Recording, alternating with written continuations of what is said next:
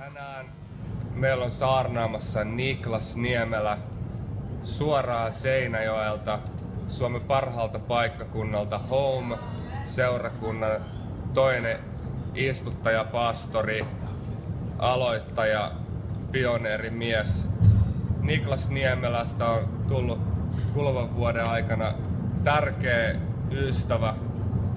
Tavattiin Pengerkujalla viime marraskuussa ja oli selvää, että, että Niklas ja Johannes on kavereita, joiden kanssa Jumala on ja on etuoikeus pitää tätä miestä tänään saarnaamassa täällä. Ja laitetaan iso käsi yhteen, kun Niklas tulee kohta julistaa meille Jumalan sanaa. Loistavaa sunnuntaita kaikille.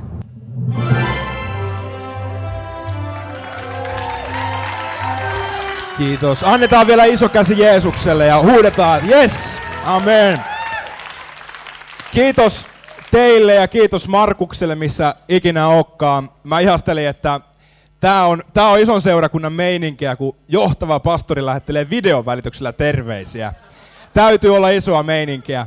Hyvää sunnuntaita suhe munkin puolesta. Hieno olla täällä, hieno nähdä teitä. Eihän mä teitä suurintakaan osaa tunne, mutta mä tunnen teidän pastoreita, mä tunnen teidän liidereitä. Ja he on niin hyviä tyyppejä, että mä uskon, että teidänkin täytyy olla edes jostain kotosi. Mukava, mukava nähdä teitä. Mun nimi on siis Niklas Niemelä ja mä tuun tai me tultiin yhdessä Tanian kanssa Seinäjoelta.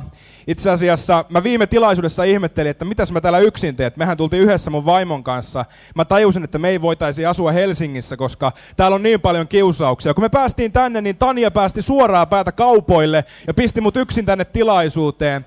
Mutta nyt Tania on sitten täällä mun kanssa. Me tullaan siis Seinäjoelta, ostettiin kaksi viikkoa sitten Karhuvuori nimisestä paikasta. Oma koti, siellä asustellaan. Ja johdellaan Home-seurakuntaa yhdessä Johannes ja Jenni Saranpäiden kanssa. Siinä on kaikki, mihinkä mun aika riittää. Sen lisäksi Tania sitten johtelee syyskuussa avattua lastensuojeluyksikköä tuolla Seinäjoella. Tosi mahtavaa, kun Markus soitti ja pyysi, ehkä vähän pienellä varoitusajalla, mutta oli, oltiin heti valmiina lähtemään, koska mun on pakko tunnustaa teille, että tämä on mun ensimmäinen kerta suhen sunnuntaissa.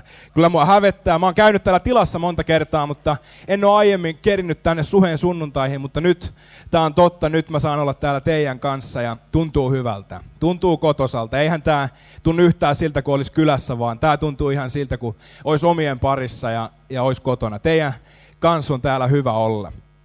Mua pyydettiin kertomaan koko Home-seurakunnan puolesta teille paljon terveisiä. Te olette meille tosi rakkaita, te olette meille tosi tärkeitä. Kaikki se tuki ja kaikki se tsemppaus, mitä te olette meille tämän seurakunnan istuttamisprosessin aikana osoittanut, on ollut kultaakin kalliimpaa. Ja ennen kaikkea ne rukoukset, mitä te olette meidän puolesta rukoillut, ne on, ne on, ollut, ne on ollut jotain niin tärkeää, että mulle ei riitä sana kuvaamaan. Mä en tiedä, Onko se joskus huomannut, että joku rukoilee sun puolesta? Se nimittäin näkyy sillä tavalla yhtenä aamuna, kun mä heräsin ja tiputin keittiössä lasin, vesilasin kohti lattiaa ja just ennen kuin se tippuu laattalattialle, se jää leijumaan siihen laattojen päälle ja se nousee takaisin pöydälle ja mä tiedän, että nyt suhella rukoilee joku mun puolesta. Joten kiitos noista rukouksista. On mulla teille jotain sanottavaakin, mulla on ajatus, mulla on sana, minkä mä haluan teille jakaa. Ja oikeastaan me tullaan nämä seuraavat minuutit, mitä mulle annettiin, pyörimään yhden Jeesuksen esittämän vertauksen ympärillä. Mutta ennen kuin me mennään tuohon vertaukseen, mä haluan, tähän toki liittyy tämä kysymys, mutta mä haluan esittää sulle kysymyksen, että kuinka moni teistä oot joskus joutunut kokemaan semmoisen ilmeen kuin, että mitä sulla on oikein päällä? Onko se joskus joutunut? Se ei vissiin täällä se Helsingissä oikein yleistä ole. Kaikki seinäokiset nosti käden ylös. Siellä se siellä se nimittäin on vähän yleisempää. Siellä katsotaan, että mitä sulla on oikein päällä. Mä oon joutunut monta kertaa kokemaan tuo ilme, että mitä sulla on oikein päällä. Yksi noista kaikkein kipeimmistä muistoista, mitkä mä haluan nyt teille jakaa, on se, kun me seitsemän vuotta sitten, huomaat varmaan, että kyllä sattuu, kun vielä jaksaa muistella. Seitsemän vuotta sitten me mentiin Tanian kanssa tapaamaan ensimmäisen kerran Tania isovanhempia. Ja kun mä pääsin tuosta ovesta sisään tuonne eh, mummu ja papan luokse, niin heti ensimmäisenä, kun Tanian pappa näkee mut, niin sen suu loksahtaa auki. Se vahtaa mua suu ammollaan ihan sillä ilmeellä, että mitä sulla on oikein päällä. Ja mä en meinaa oikein ymmärtää, kun Tania on mulle kertonut papasta, joka on niin älyttömän ihana. Se on niin älyttömän huumorintajuinen, se on niin hyvä sydäminen, se aina höpöttää ja se kertoo hyviä juttuja ja se vaan koko ajan puhuu ja puhuu ja tuona iltana se ei sano montaakaan sanaa, vaan se vahtaa vaan mua tuolla ilmeellä, että mitä sulla on oikein päällä. Ja kaikki toi käy, selviää toteen pari viikkoa myöhemmin, kun Tania menee yksin uudestaan tonne mummu ja papan luokse. Mä en päässyt silloin mukaan, niin Tanian pappa heti ajatteli, että okei, se ei kestänytkään, sen täytyy loppua ja menee heti kysymään onnellisena Tanialta, että mitä sillä pojalla oli oikein päällä. Ja oli tosi iloinen, kun mä en päässyt paikalle. Mä oon antanut anteeksi, siitä on kulunut jo aikaa, me ollaan hyviä ystäviä tänä päivänä, meille menee ihan hyvin. Edelleen ollaan Tanian kanssa yhdessä ja papankin kanssa on ihan mukavaa. Mutta mun on pakko puolustaa tuota Tanian pappaa. Mä en tiedä, kuinka normaalia se olisi täällä, mutta, mutta mä ymmärrän Tanian 80, pian 80 pappaa, miksi se noin ajatteli. Nimittäin tuohon aikaan mä osasin vielä pukeutua. Mulla oli silloin oikeasti, mulla oli tiukat housut. Mulla oli todella tiukat housut. Ja mä tykkäsin värikkäistä paidoista. Ja mä olin löytänyt H&M tyttöjen osastolta semmoisen oikein värikkään paidan, missä oli kukkia ja ihan järkyttävä rinta, ri, rinta kuin kaula-aukko. Ja mä ymmärrän, että eteläpohjalainen 80 papparainen, se oli sille vähän liikaa, joten mä oon pystynyt antaa hänelle anteeksi. Se, miksi mä kerroin tämän storin teille, se liittyy tähän puheeseen, se liittyy tähän vertaukseen, mikä löytyy Matteuksen evankeliumin 22. luvusta. Jos sulla on raamattu auki, sä voit jo sieltä sen avata. Täältä löytyy Jeesuksen vertaus, jonka mä oikeastaan nimeäisin, mitä sulla on oikein päällä vertaukseksi. Ja samaan aikaan mä nimeäisin tämän mun puheeni samalla otsikolla. Mun on pakko lukea täältä raamatusta. Mä en muista toisin kuin Juha raamatun paikkoja ulkoa. Me joudutaan se lukea nyt täältä ihan oikeasta raamatusta. Mutta se löytyy Matteus 22 ja jakeesta 1 eteenpäin. Mä sanoin Einolle, että, että mulla on 14 jaetta, sanoi, että ei kukaan Helsingissä jaksa kuunnella niin kauan raamattua, mutta mä, mä lupasin lukea nopeasti. Mä lupaan olla, olla nopea, luetaan tämä nopeasti läpi. Täällä sanotaan näin, Jeesus jatkoi puhuen heille vertauksiin. Hän sanoi, taivasten valtakunta on verrattavissa kuninkaaseen, joka valmisteli häät pojalleen. Hän lähetti palvelijansa kutsumaan häihin kutsuvieraita, mutta nämä eivät tahtoneet tulla. Vielä hän lähetti muita palvelijoita ja sanoi, sanokaa kutsutuille, kuulkaa, minä olen ateriaani valmistanut, härkän ja syöttöläimeni on teurastettu, kaikki on valmiina, tulkaa häihin. Mutta kutsutut eivät siitä välittäneet, vaan menivät pois, kuka pellolleen, kuka kaupoilleen. Toiset taas ottivat kiinni hänen palvelijansa, pahoinpitelivät heitä ja tappoivat heidät. Silloin kuningas vihastui, hän lähetti sotajoukkoonsa, tuhosi nuo murhaajat ja poltti heidän kaupunkinsa. Eikö kuulosta aika hyvälle? Sitten hän sanoi palvelijoilleen, häät on kyllä valmistettu, mutta kutsutut eivät olleet kutsun arvoisia. Menkää siis teidän risteyksiä ja kutsukaa häihin, keitä ikinä tapaatte. Palvelijat menivät teidän varsille ja kokosivat kaikki, jotka he tapasivat, sekä pahat että hyvät, ja häähuone tuli täyteen pöytävieraita. Kun kuningas meni katsomaan pöytävieraita, hän näki siellä miehen, joka ei ollut pukeutunut häävaatteisiin. Kuningas kysyi häneltä, ystävä, kuinka sinulle olet tullut tänne sisään ilman häävaatteita, mutta mies jäi sanattomaksi. Silloin kuningas sanoi palvelijoille, sitokaa hänen jalkansa ja kätensä ja heittäkää hänet ulompaan pimeyteen. Siellä on oleva itku ja hammasten kiristys, sillä monet ovat kutsutut, mutta harvat valitut. Siunataan vielä yhdessä tämä sana. Kiitos Jeesus siitä, että Sä oot täällä meidän keskellä, sä haluat kohdata meitä ja, ja mä uskon, että sä haluat tänään oikein ottaa hellästi meitä kasvoista kiinni ja nostaa meidän katseita näkemään yhä selvemmin sut, näkemään sun armo, näkemään sun rakkaus, näkemään sun hyvyys meitä kohtaan. Jää siunaamaan tätä tilaisuutta ja meistä jokaista ja anna meidän ymmärtää tämä vertaus paremmin. Ja kaikki sanoo, hyvä, hieno. Mitä tässä vertauksessa oikein tapahtuu? Käydään pikkusen ja pikaisesti tämä vielä läpi. Jeesus on siis hetken aikaa ollut jo ihmisten ympäröimänä ja, ja sitten hän alkaa kertomaan ihmisille vertausta. Hän alkaa selittää, että taivasten valtakunta on, se on vähän niin kuin, mihinkä mä sitä nyt vertaisin, se on vähän niin kuin kuningas, joka järjestää pojalleen häät. Toi kuningas järjestää pojalleen häät ja sanoo, että nyt palvelijat, lähtekää kutsumaan nämä ja nämä henkilöt. Nämä palvelijat lähtee kutsumaan ihmisiä, noita kutsuttuja, menee, menee heidän luokseen, mutta nämä kutsutut ei haluakaan tulla noihin juhliin. Heillä on parempaa tekemistä. Heillä on muutakin tekemistä kuin noin juhlat. Yksi heistä sanoo, että mulla on töitä, mun täytyy mennä pellolle, mä en kerkeä tulla, mulla on parempaa tekemistä. Yksi, yhden heidän, heidän, heistä pitää lähteä kaupoille, ihan niin kuin Tania tänään, kun se ei tänne kerinnyt. Sen oli pakko päästä soppailemaan, just kun olisi ollut suhessa sunnuntai-kokous. Ja jokut heistä pahoinpitelee nämä kutsut, kutsun tuojat. Jokut heistä menee niin pitkälle, että he jopa tappaa nämä, jotka tuo tämän kutsun. Tässä kohtaa mulla menee vähän yli. Mä en oikein meinaa ymmärtää, että missä menee pieleen. Kaverit tulee kutsumaan ilmaisiin juhliin, missä on ilmaiset ruuat, missä on ilmaiset juomat. Ja joku suuttuu sitä niin paljon, että pahoinpitelee ja jopa tappaa nämä kutsujat.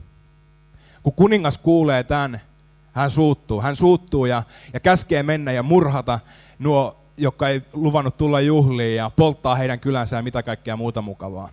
Ja sen jälkeen kuningas antaa uuden käsky kuningas sanoo, että juhlat on valmiina alkamaan, pöydät on katettu, ne on pullollaan ruokaa, ne notkuu juomista, kaikki on valmiina alkamaan, mutta nämä, jotka mä kutsuin, ei suostunut tulemaan. Nyt menkää ja, ja nyt tästä lähtien kaikki on kutsuttu näihin juhliin. Menkää ja kutsukaa kaikki, ketä ikinä vastaan tulee. Ja nämä palvelijat lähtee, lähtee kaduille, lähtee teidän varsiin, lähtee kujille ja lähtee ojien varsille ja he kutsuu kaikki, ketä he ikinä löytää. Kuka ikinä tulee vastaan, he kertoo, et, kertoo juhlista, johon heidät on kutsuttu ja on äkkiä tultava, koska juhlat alkaa. He kutsuu kaikki.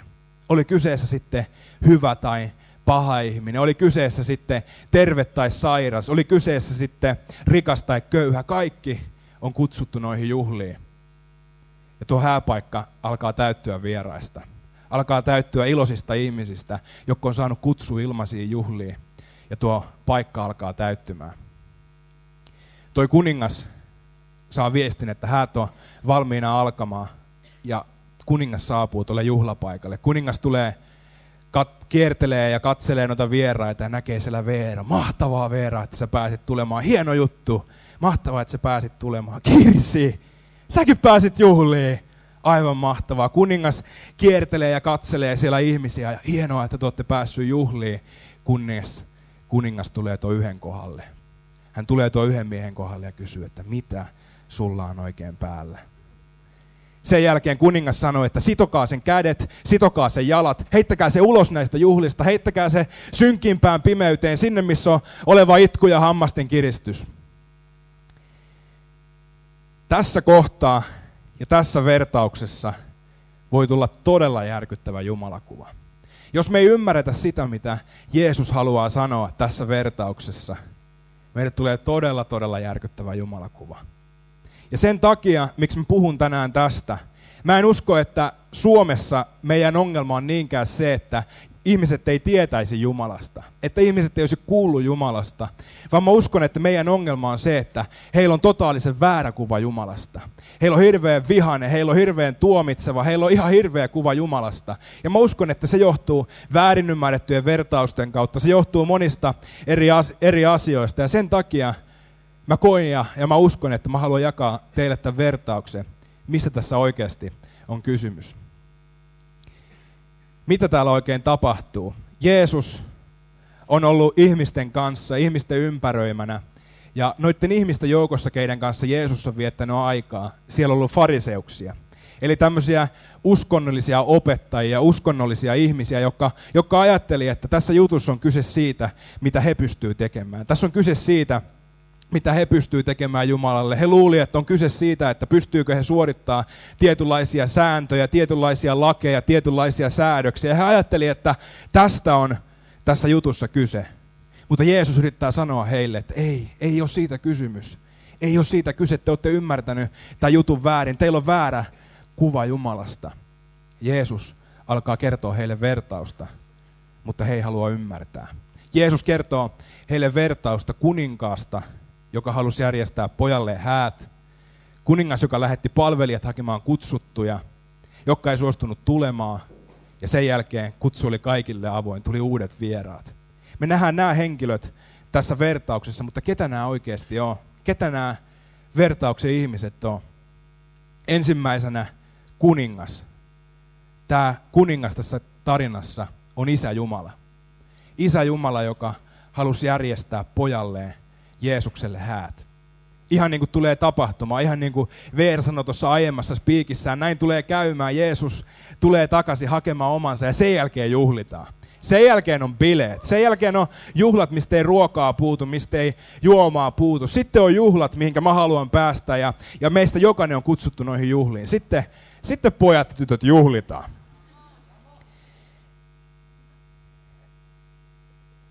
Kaikki on kutsuttu noihin juhliin. Nämä kutsujat on tuonut viesti.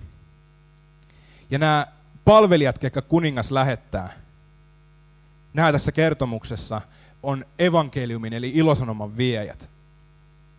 Ihan niin kuin me tiedetään, jotkut vie parasta uutista, uutista, joka on liian hyvä ollakseen totta, mutta silti jotkut heistä pahoinpidellään. Jotkut evankeliumin viejät, ollaan jopa tapettu. Me tiedetään, että näin käy. Sitten on nämä ensimmäiset kutsutut, joka kutsuttiin noihin juhlaan. Ketä ne on? Ne on Israelin valittu kansa. Israelilaiset, jotka Jumala oli valinnut ja kutsunut heidät toihin juhliin. Mutta he ei halunnut tulla. Heillä oli parempaa tekemistä. He ajattelivat, että ei, ei, ei, kun on kyse näistä, on, tästä, on kyse tästä mun suorittamisesta. Ei, ei ole kyse mistään juhlimisesta, vaan, vaan on, on kyse tästä. Ja he ei suostunut tulemaan noihin juhliin. Ihan niin kuin me tiedetään, mitä 2000 vuotta sitten tapahtui, kun Israelin kansa ei pystynyt vastaanottaa Jeesusta, ei pystynyt hyväksymään Jeesusta, ei pystynyt uskomaan häneen. Fariseukset kuuntelee tätä Jeesuksen vertausta ja heitä rupeaa suututtamaan, koska he tietää, että Jeesus puhuu heistä. Jeesus puhuu heistä ja siitä, kuinka he ajattelee, että heidän tekonsa on tärkeämpiä kuin Jumalan kutsu. Mutta niin se oli, niin, niin se oli ja sen takia Jeesus kertoi tätä vertausta heille, että he voisivat ymmärtää, mistä oikeasti oli kysymys. Tässä kohtaa vertausta tullaan me mukaan. Tullaan loput ihmiset, eli pakana kansat. Eli ei israelilaiset. Tässä kohtaa me tullaan mukaan tähän storyin. Jumala lähetti hakemaan ensimmä, ensimmäisiä kutsuttuja, mutta he ei suostunut vastaamaan kutsuja. Sen jälkeen kaikki on kutsuttu nuo palvelijat lähti viemään, viemään ilosanomaa, viemään uutista ilmaisista juhlista, mihin kaikki on kutsuttu. Ja he kutsu kaikki, ketä he ikinä löysi. Kaikki, ketä he ikinä löysi, oli kyse sitten hyvistä tai pahoista. He kutsu kaikki noihin juhliin. Ja tästä on evankeliumissa kysymys. Tästä on ilosanomassa kysymys. Tässä on, tässä on meidän tehtävä kertoa juhlista, johon kaikki on kutsuttu. Kertoa juhlista, missä ei ole kyse kutsuttujen hyvyydestä, vaan kutsujan hyvyydestä, kutsujan armosta, kutsujan rakkaudesta näitä ihmisiä kohtaan. Siitä on evankeliumissa kysymys. Tuo hääpaikka on taivas. Ja taivas alkaa täyttymään vieraista. Taivas täyttyy vieraista. Siellä on toinen toistaan pahempia, toinen toistaan epäonnistuneempia, toinen toistaan onnettomampia, toinen toistaan toivottomampia, ihmisiä eri elämäntilanteissa. Mutta tuo kuningas, eli Jumala, ei tee mitään eroa heidän välillään. Kaikki on samalla viivalla, kunnes tulee tuon yhden miehen kohdalle ja kysyy, että mitä sulla on oikein päällä. Tässä kohtaa bändi voi tulla, tulla lavalle. Mist, mitä ihmettä oikein tapahtui? Mä en tiedä susta, mutta kun mä ennen luin tätä raamatun storia, mä olin tässä kohtaa aina, ei hyvänen aika. Taas mulle kävi näin ei tästä tuu mitään. Mä oon, mä oon tämä mies, joka ei pääse niihin juhliin, joka yrittää livahtaa sinne, mutta viime hetkellä se viedään hiuksista pois noista juhlista. Mä oon ihan varmasti se, kuka ei kelpaa noihin juhliin. Mä ajattelin, että musta ei ole noihin juhliin, mulle ei ole tarpeeksi hyvää pukua noihin juhliin. Musta ei vaan yksinkertaisesti ole siihen. Mä olin ihan varma, että mä en tuu pääsemään noihin juhliin ja mulle käy niin kuin tuolle miehelle tässä storissa. Mä en tiedä, onko sä koskaan ajatellut niin. Jos oot, mä haluan kertoa sulle, että siitä tässä vertauksessa ei ole kysymys. Siitä tässä storissa ei ole kysymys. Mistä tämä, mitä, minkä takia näin kävi? No ihan vieraat oli haettu kesken työpäiviä. Joku heistä oli töissä ja hänet haettiin noihin juhliin. Joku heistä oli kerjäämässä ja hänet haettiin noihin juhliin. Joku noista haettiin sairasvuoteelta. Kaikki nuo ihmiset haettiin kesken heidän arkisten tekojen. Kaikki haettiin kesken heidän päivänsä. Kukaan ei kerinyt valmistautua noihin juhliin. Kukaan ei kerinyt hankkimaan hääpukua noihin juhliin. Mutta miten tuo kuningas erottaa ton yhden miehen noiden kaikkien joukosta. Miten se on mahdollista? Meidän on syytä tietää, että tuohon aikaan, kun tätä storia kerrottiin, tätä vertausta kerrottiin, siihen aikaan oli tapana, että kun ihmiset tulee häihin, kun ihmiset tulee juhliin, talo antaa vaatteet. Talo tarjoaa juhlapuvu ja kaikilla on samankaltaiset puvut. Kaikki puettiin noihin pukuihin, mutta tuolla oli tuo yksi mies, joka ei ollut suostunut pukemaan tuota pukua päälleen. Hän ajatteli, että ei, ei, ei, että nämähän on ilmaiset juhlat, eihän mä ole edes mitään sukua, eihän mun kuuluisi edes olla näissä juhlissa, emme nyt ainakaan ilmasta pukua ota. Mä oon tämän mun oman pukuni hankkinut kalliilla rahalla. Mä oon tehnyt töitä tämän puvun eteen. Kyllä mä nyt vähintään oman pukuni pidän näissä juhlissa päällä. Minkä, minkä takia kuningas ei päästä noilla omilla vaatteillaan noihin juhliin? Mitä noilla vaatteilla on merkitystä? Kun raamatussa puhutaan vaatteista, niillä usein viitataan ihmisen vanhurskauden eli kelvollisuuteen Jumalalle. Jos sulla on puhtaat vaatteet, se on hyvä juttu. Silloin, sä voit, silloin sulla menee hyvin. Jos sulla on vääränlaiset tai likaset vaatteet, sitten sulla ei mene niin hyvin. Vaatteiden, vaatteet kertoo, oliko joku kelvollinen Jumalalle. Tuo kelvollisuus piti kuitenkin jotenkin, mitenkä tuo kelvollisuus hankitaan, mitenkä se voidaan ansaita. Raamattuhan sanoo, että kukaan ihminen ei ole koskaan pystynyt teoillaan miellyttää Jumalaa. Kukaan ihminen ei ole koskaan pystynyt teoillaan miellyttää Jumalaa ja sen takia pääsemään taivaan. Se ei kukaan, paitsi yksi. Ja hänen nimensä on Jeesus. Jeesus, joka eli täydellisen elämä. Jeesus, joka eli elämä ilman yhtään virhettä, synnittömä elämä. Hänen tekonsa kelpaa Jumalalle. Ja meidän mahdollisuus on kelvata Jumalalle ainoastaan tuo Jeesuksen työn takia, tuo Jeesuksen kelvollisuuden kautta. Kun me lopetetaan meidän omat yrittämiset, meidän omat yritykset ja, ja Jumalan miellyttämiset, kun me lopetetaan ne ja aletaan luottamaan Jeesukseen, aletaan luottamaan häneen, hänen armoonsa, hänen rakkauteensa, hänen täydelliseen ristintyöhönsä meidän puolesta, si- silloin meillä on mahdollisuus kelvata Jeesuksen kautta. Se on vastaus tähän storiin. Evankeliumissa on kyse Jeesuksesta ja hänen kelvollisuudestaan Jumalalle. Tuo henkilö noissa juhlissa, tuo mieshenkilö, ei pystynyt nöyrtymään ja pukemaan tuon kuninkaan pukua päälle, vaan hän ajatteli, että ei, ei, ei, ei, ei. Ja tuo mies yritti tulla omine tekoineen, oman kelvollisuudensa kautta, omien, omilla vaatteillaan, yritti kelvata omilla teoillaan. Mutta ei ollut kyse sellaisista juhlista, vaan oli kyse juhlista, jossa ainoastaan talon puku kelpaa. Juhlista, jossa ainoastaan kuninkaan antama puku kelpaa. Tuo mies laitettiin ulos noista juhlista, ei päässyt noihin juhliin sen takia, koska hän ei pystynyt vastaanottaa Jumalan armoa. Hän ei pystynyt vastaanottaa Jumala ilmasta lahjaa, ilmaisia vaatteita, vaan luuli, että on kyse hänen teoistaan. Sen takia tuo mies ei päässyt noihin juhliin. Mitä sulla on päällä? Ainoastaan Jeesus kelpaa, ainoastaan Jeesuksen antamat vaatteet kelpaa. Mä pyydän, että noustaan yhdessä ylös tähän loppuun. Se, miksi mä puhuin tämän puheen, mä koin vahvasti, että mun täytyy puhua tästä. Ja, ja mä uskon, että täällä on kahdenlaisia ihmisiä, keiden täytyy kuulla tämä puhe. Mä uskon, että täällä on paljon munkinlaisia ihmisiä, jotka ei näihin kahteen kategoriaan mene. Mutta erityisesti teidän kahden kategorian takia mä uskon, että mun täytyy tämä puhe puhua. Ensimmäinen kategoria on se, että, että mä uskon, että täällä on joitain semmoisia, jotka on joskus tehnyt ratkaisun, tehnyt ratkaisun seurata Jeesusta ja pukenut noin vaatteet, kuninkaan antamat vaatteet päälle. Mutta jostain syystä sua on alkanut vaivaamaan, sä oot alkanut miettimään, että ei hyvänen aika, että en mä pysty pitämään näitä vaatteita puhtaana. En mä, pysty, mä en pysty elämään tuolla tavalla. Mä en pysty olemaan kuin noin muut kristityt, noin muut uskovaiset. Mä en pysty olemaan tuolla tavalla. Mä en pysty pitämään näitä vaatteita puhtaana. Mä uskon, että täällä on joku semmoinen henkilö, joka on, jolle usko elämästä on alkanut tulla jotenkin taakka, jotenkin raskas asia.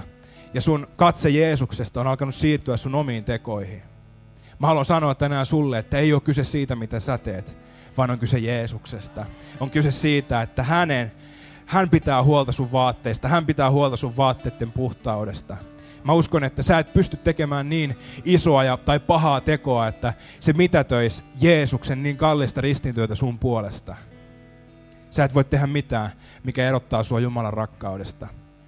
Sitten mä uskon, että täällä on toisenlaisia ihmisiä, keiden puolesta mä haluan rukoilla. Ja mä pyydän, että laitetaan tässä kohtaa meidän silmät kiinni. Suljetaan meidän silmät ja mä uskon, että täällä on semmosia ihmisiä, että sä oot ehkä ekaa kertaa täällä, sä oot ehkä käynyt joitakin kertoja täällä, mutta sä et ole koskaan tehnyt päätöstä seurata Jeesusta. Sä et ole koskaan tehnyt tuota valintaa pukea noita kuninkaan antamia ilmaisia vaatteita päälle. Sä et ole koskaan sanonut Jumalalle, että pelasta mua. Pelasta mut, anna mun synnit anteeksi. Sä et ole koskaan tehnyt päätöstä seurata Jeesusta. Mutta tänään mä oon kertomassa sulle ilmaisista juhlista, johon kaikki on kutsuttu. Mä oon kertomassa sulle Jeesuksesta, joka rakastaa sua ja haluaa tehdä kaikkensa sun puolesta. Haluaa, että jonain päivänä sä olisit hänen ja kaikkien häneen turvaavien kanssa noissa isoissa juhlissa. Nyt kun meillä on silmät suljettuina, niin mä tuun ihan pian pyytämään, että jos sä oot täällä ja sä haluat tehdä ton ratkaisu, sä haluat tehdä ton päätöksen, niin sä voit tehdä se hetken päästä nostamalla sun käden merkiksi Jumalalle, kun muilla on silmät suljettuina. Ja nyt mä haluan antaa sulle mahdollisuuden. Jos sä oot täällä, sä et ole tehnyt tuota päätöstä, mutta sä haluat tänään sanoa Jeesukselle, pelasta mut, anna mun synnit anteeksi, vie mut taivaaseen. Jos sä oot täällä, sä voit nyt nostaa Jumalalle käden merkiksi, pelasta mut, mä oon täällä. Meillä muilla on silmät suljettuina. Yes. Nyt voit avata sun silmässä. Mä näin täällä joitain, joitakin käsiä, en kaikkia varmaan tämän sumun takia, mutta täällä on ihmisiä, jotka halusivat tehdä ratkaisun lähteä seuraamaan Jeesusta. Ja tehdään sillä lailla, että mä rukoilen rukoukseen ja mä pyydän, että erityisesti te, jotka äsken teitte tuon ratkaisun, rukoilkaa tämä rukous mun perässä. Ja mehän ollaan sen verran ystävällistä porukkaa, että eikö tehdä niin, että rukoillaan kaikki tämä rukous mun perässä, ihan vaan tukeaksemme noita, jotka teki tämän ratkaisun. Mutta rukoile tämä rukous mun perässä ja se, joka nostit kätessä, voit tämän rukouksen jälkeen olla varma, että sä tulet pääsemään taivaaseen. Sä oot Jumalan rakas lapsi, joka haluaa pitää susta huolta ja, ja, ja kaikki on hyvin. Joten rukoilkaa tämä rukous mun perässä. Kiitos Jeesus siitä, mitä oot tehnyt mun puolesta. Anna mun synnit anteeksi. Mä haluan laittaa turvani suhun. Ja mä uskon, että jonain päivänä mä pääsen sun luokse taivaaseen. Aamen. Annetaan aplodit noille, ketkä teki ton ratkaisun. Sä, joka äsken teit ton päätöksen, sä teit sun elämän parhaimman päätöksen. Sä teit parhaimman päätöksen, päätöksen, jota sä et tule koskaan katumaan. Mä haluan sulle antaa pari vinkkiä, mitä, miten nyt tästä eteenpäin. Sä, sä ehkä nyt, sulla on kysymyksiä mielessä, että miten nyt, mutta mä haluan antaa sulle pari vinkkiä. Ensinnäkin, ala käymään seurakunnassa, ala käymään täällä suhella. Sen kautta sä pääset paremmin tuntemaan Jumalan, sä pääset paremmin tuntemaan muita sun kanssa matkaa ja te saatte tehdä yhdessä tätä matkaa. Tämä on paljon mukavempaa yhdessä kuin yksistään. Toinen juttu, kerro tosta päätöksestä jollekin. Ehkä sun ystäväksi kutsusut tänne tänään. Kerro sun ystävälle. Jos sä tulit yksin, tuu kertomaan sitä Kirsille, valkopaitaselle naiselle tässä eturivissä. Tai, tai jos et uskalla tulla Kirsille, niin tämän tilaisuuden jälkeen tuolla musta katsottuna oikealla oli toi lounge. Me sinne ja siellä on henkilöitä, ketkä sä tunnistat suhelaisiksi ja kerro heille tuosta ratkaisusta, minkä sä teit. Hienoa, että sä teit ton päätöksen. Mä haluan toivottaa sulle kaikkea hyvää ja, ja tähän loppuun lauletaan yhdessä, juhlitaan vielä hetki sitä, mitä äsken tapahtui ja kohdataan Jumalaa. Amen.